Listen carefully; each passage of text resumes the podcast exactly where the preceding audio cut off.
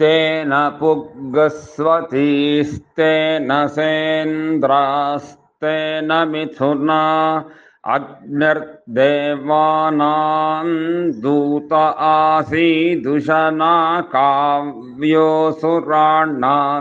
तौ प्रजापतिं प्रश्न्यमयितागुं स प्रजापतिरग्निन्दूतं